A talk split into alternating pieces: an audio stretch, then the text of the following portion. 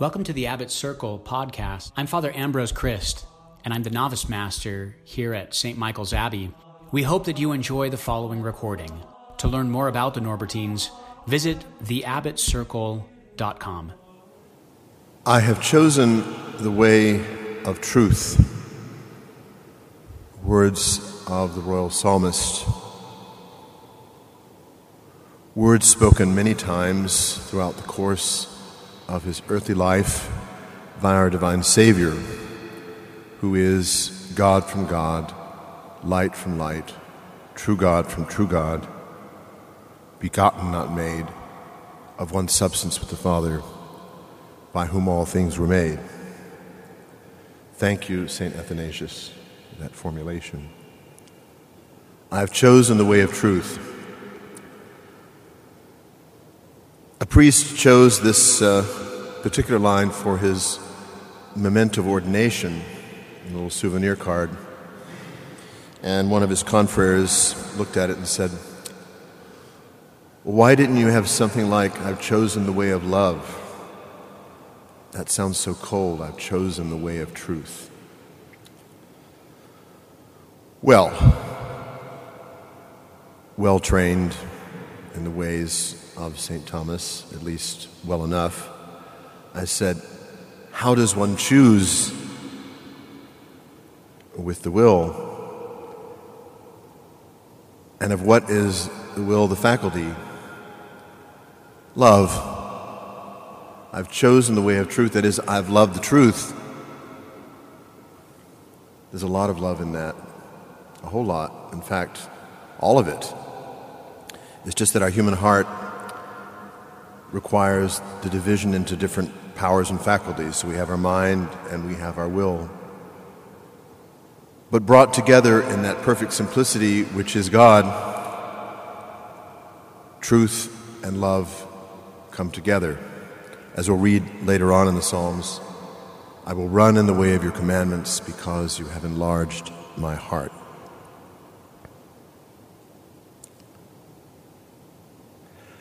Many years ago, in my home parish in South Pasadena, in the late 40s,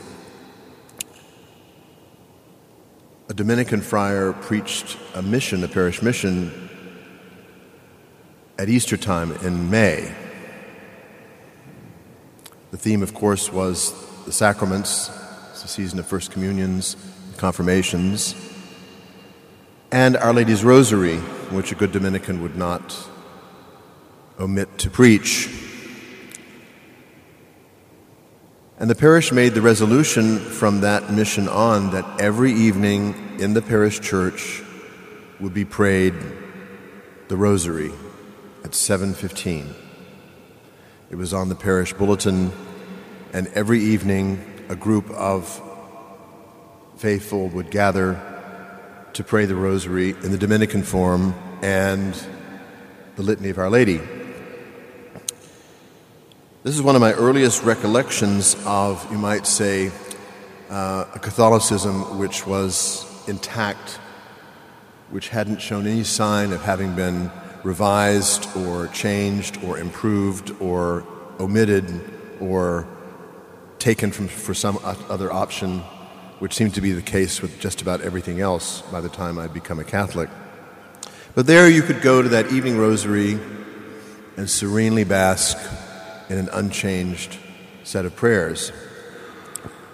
They began, Incline unto my aid, O God. O Lord, make haste to help me. Glory be to the Father, and to the Son, and to the Holy Ghost, and so on. And then they went on with the rosary.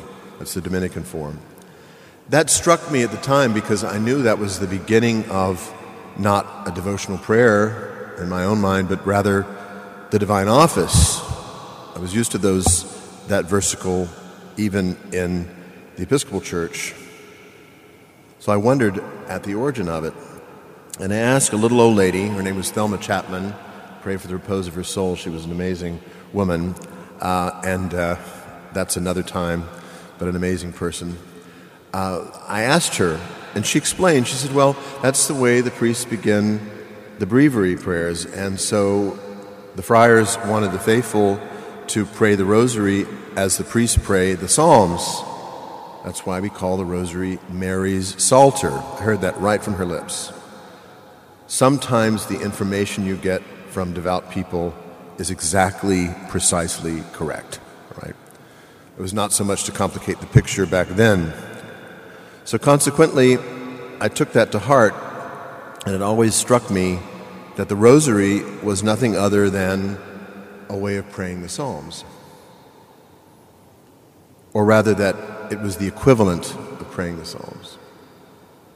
She gave me a little booklet by a Dominican who pointed out that how could the Hail Mary be of less value than any one of the 150 Psalms? How could the Our Father be of any less value than any of the prayers of the Psalter? They were morally equivalent. I rather like that, and I took it to heart. Later on in reading over the years, one comes across different presentations of the Psalms and how to pray them. And one thing that struck me very much for the first time was reading a commendation of the Psalms by St. John Chrysostom. And I'd already read The Secret of the Rosary by St. Louis de Montfort and I'd read as well um, little bits and pieces of Blessed Alan, but Saint uh, Saint uh, Louis de Montfort uses him to promote the Rosary. So I was reading Saint John Chrysostom's commendation of the Psalms, it became clear that he was using the same images, the same promises, the same style as these much later devotional authors in promoting what amounts to morally the same thing.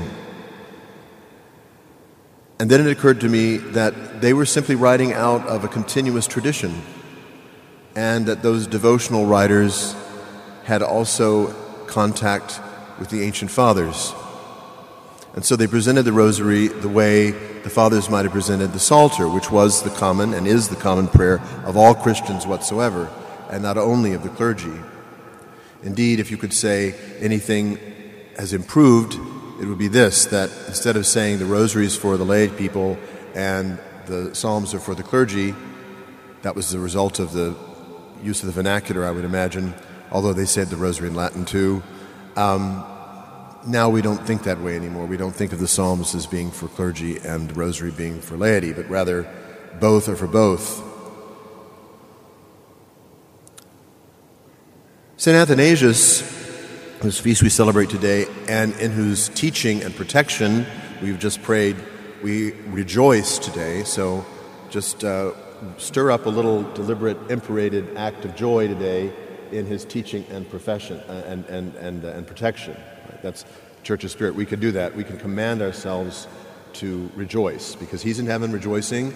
You can just say of your own will, I join my will to the will of St. Athanasius as he sees the face of God and the mysteries which he professed and defended so well on earth, and then I will really be making an act of joy. You can make acts of joy just like you can make acts of faith, hope, charity, and contrition. Right? So it's, it's quite possible. So let's do that. We just prayed to do that. So we rejoice in his teaching and pro- uh, protection. So I just was thinking, well, what did St. Athanasius have to say about uh, the praying of the Psalms? And what I found, this is just last week, I hadn't looked at this at all before, um, is very similar to what I've just said about some of the other fathers.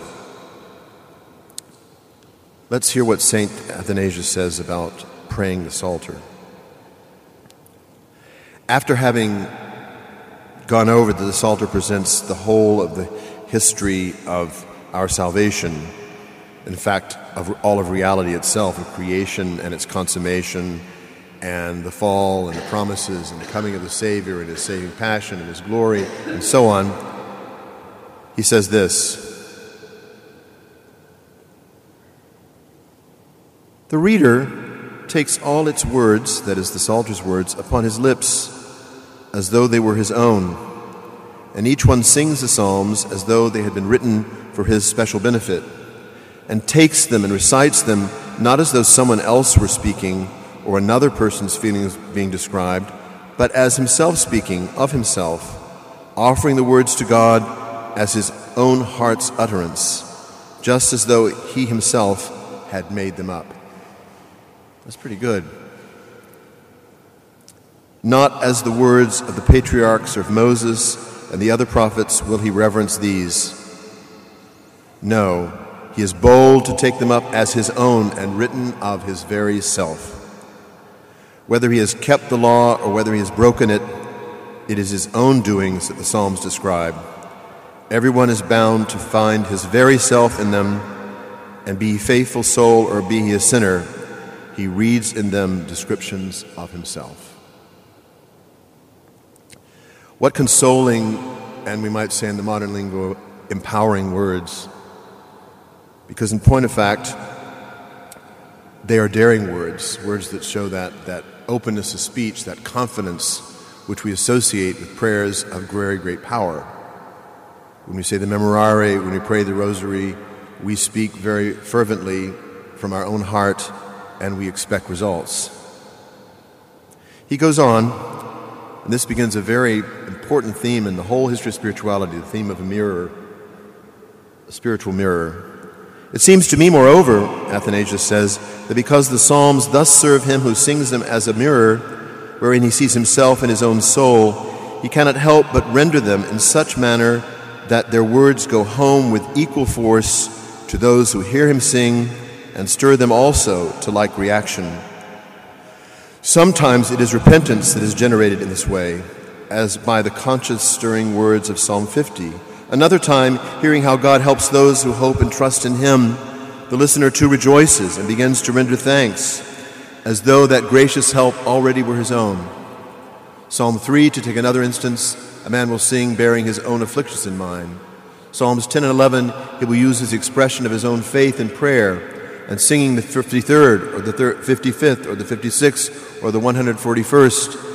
It is not as though someone else were being persecuted, but out of his own experience that he renders praise to God. And every other psalm is spoken and composed by the Spirit in the self-same way, just as in a mirror the movements of our own souls are reflected in them, and the words are indeed our very own, given us to serve both as a reminder of our changes of condition and as a pattern and model for the amendment of our lives.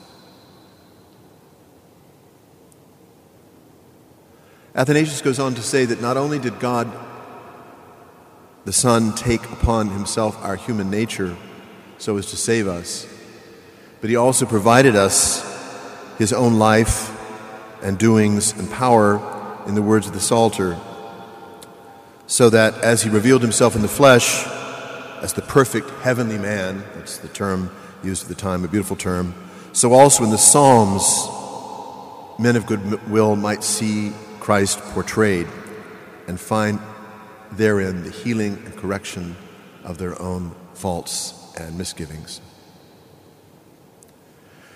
We possess a tremendous gift, both in the prayer of the Holy Rosary, which we take up with greater attention during this month of May, Mary's month and in our prayer of the Psalter here at the Divine Office, and joining ourselves to all those who pray it throughout the world. We will only understand in heaven, and then maybe bit by bit only, the effects of each phrase, of each turn of phrase, of each movement of the prayer of the Psalms, and of each bead that passed through our fingers or across our minds each one has its own particular effect and place in the providence of God. They are as the blades of grass, which we see here, and hopefully in greater profusion across the street. They are innumerable, but each one has a specific role in the providential plan of God. But not simply for the maintenance of a material creation, but for the adornment, the reinforcement, the power, the healing, and ultimately the joy of immortal souls made in the image and likeness of God, who is God the Son, incarnate of the Virgin Mary, and Lord forever and ever, world without end. Amen.